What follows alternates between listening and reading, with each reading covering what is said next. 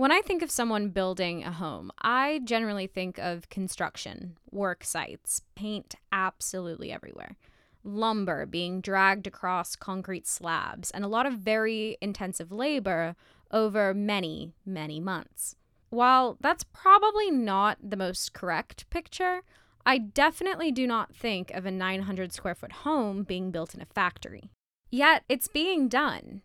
Prefabricated and manufactured homes are cropping up more and more across the US as more companies look to build housing in new and creative ways. This is Deconstruct, a podcast by The Real Deal.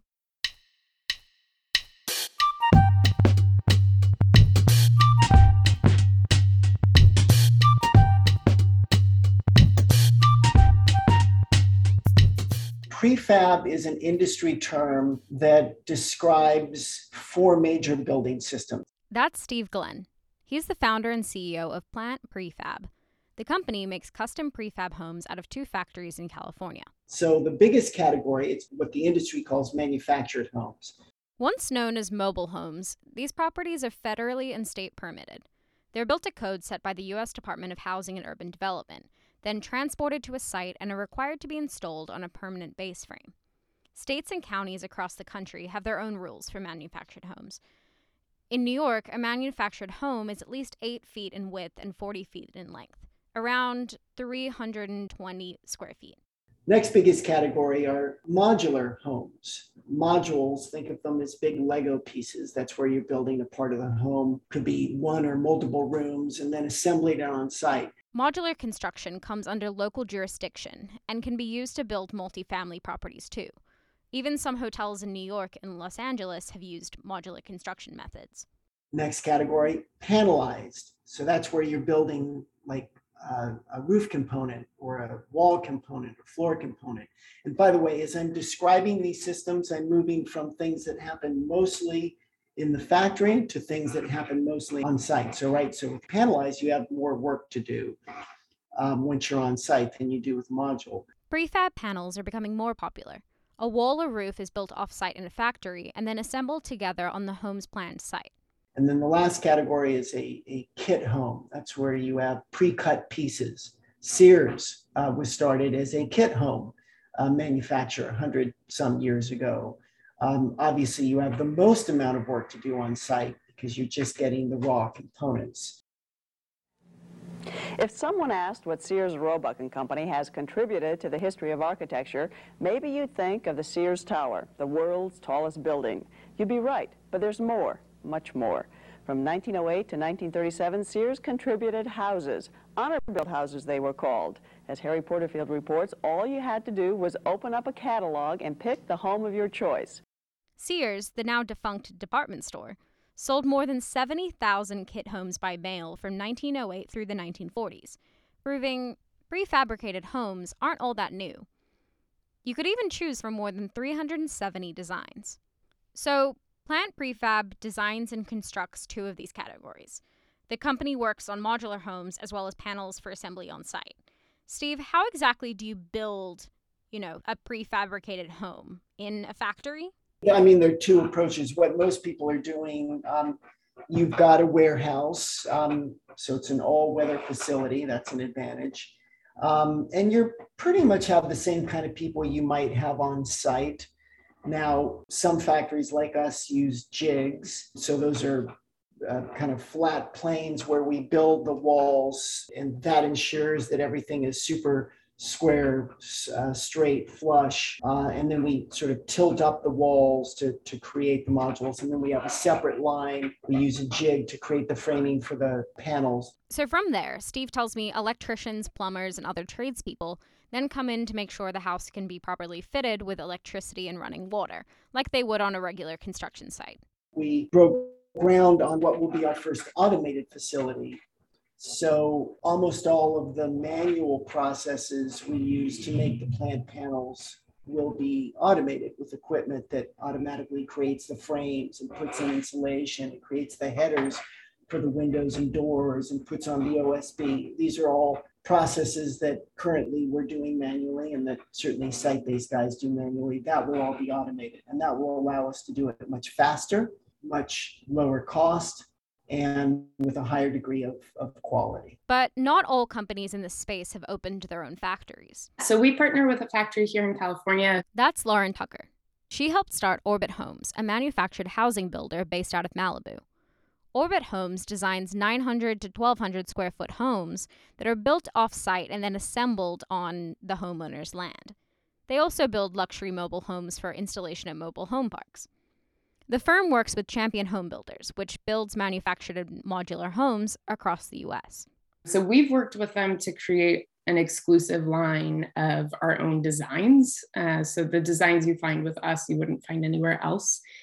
A 900 square foot manufactured house from Orbit Homes costs around $265,000, or about $290 per square foot, plus additional costs for delivery and installation. In 2020, construction costs in California increased to $220 per square foot, according to UC Berkeley's Terner Center for Housing Innovation, though costs are likely to be much higher now due to supply chain issues. And financing a manufactured home is also not that different from financing a regular home. So, we work with a variety of lenders who are used to the manufactured housing industry. A lot of the loan packages look very similar to a traditional mortgage. Um, so, you know, putting down a da- down payment, reasonable interest rate, long time life of a loan, just like a mortgage. Lauren, I was wondering if you could talk a little bit about why someone would buy a manufactured home. What are the advantages?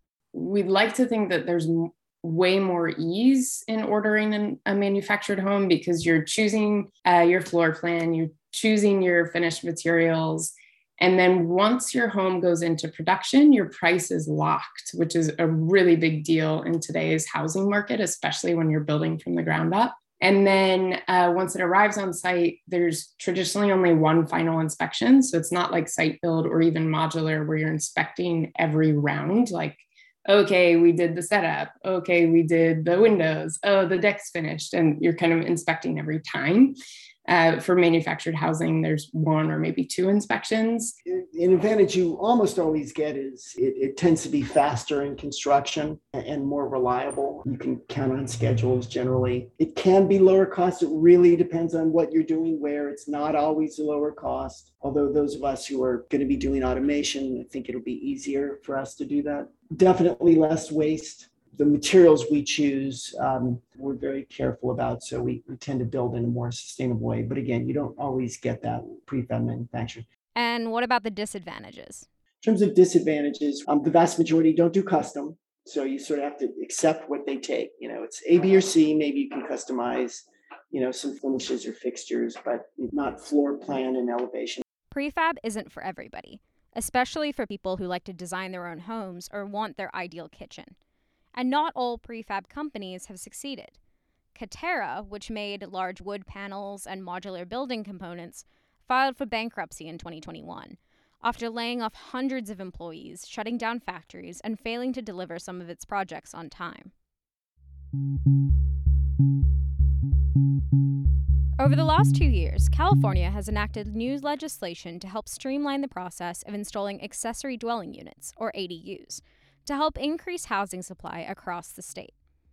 What exactly is an ADU? Think about a small cottage in your backyard or an apartment built out of the garage. Now, why am I talking about ADUs? Well, some builders are making ADUs using modular construction and manufactured housing methods. Orbit Homes is one of them.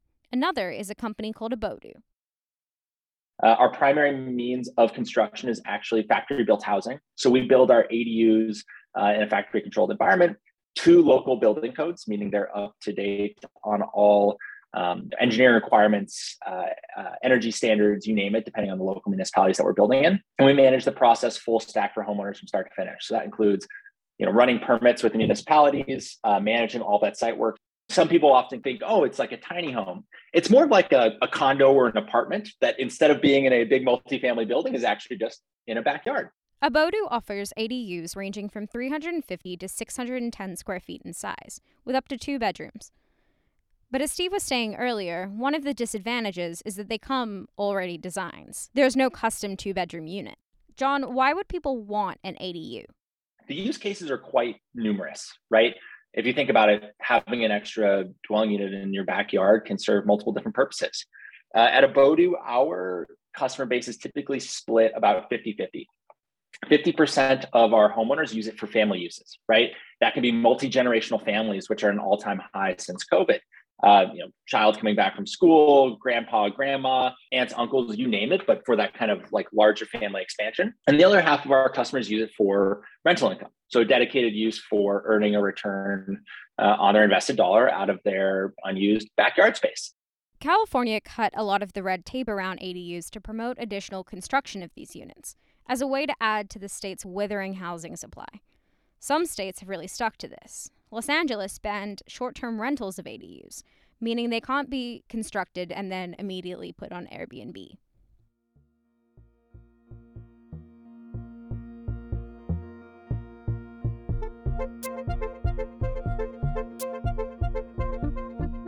For this segment, I was curious as to whether anyone in the prefab housing industry saw manufactured housing as a solution to housing crises across the country.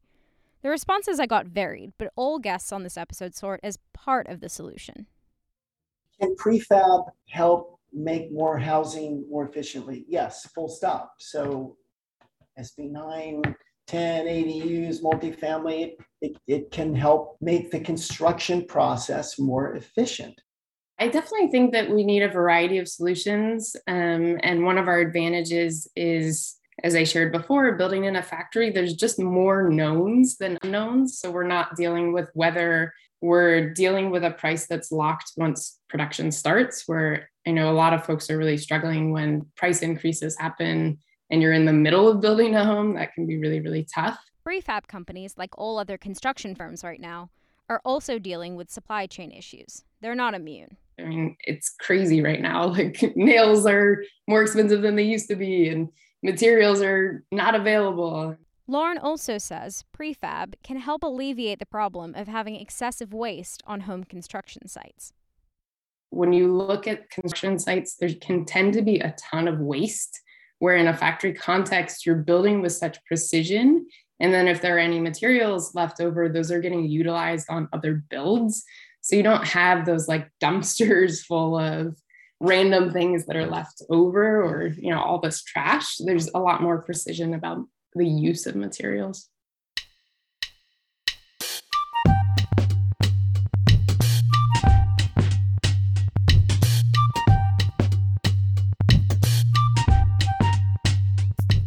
Deconstruct airs every Monday on Apple Podcasts, Spotify, and SoundCloud, or you can listen at therealdeal.com. If you have comments on this episode or on the series, or if you have a guest idea or topic you think we should chat about, feel free to email us at podcasts at therealdeal.com. Next week, we're talking about the big wide world of real estate Twitter and the rise of anonymous accounts. Tune in then.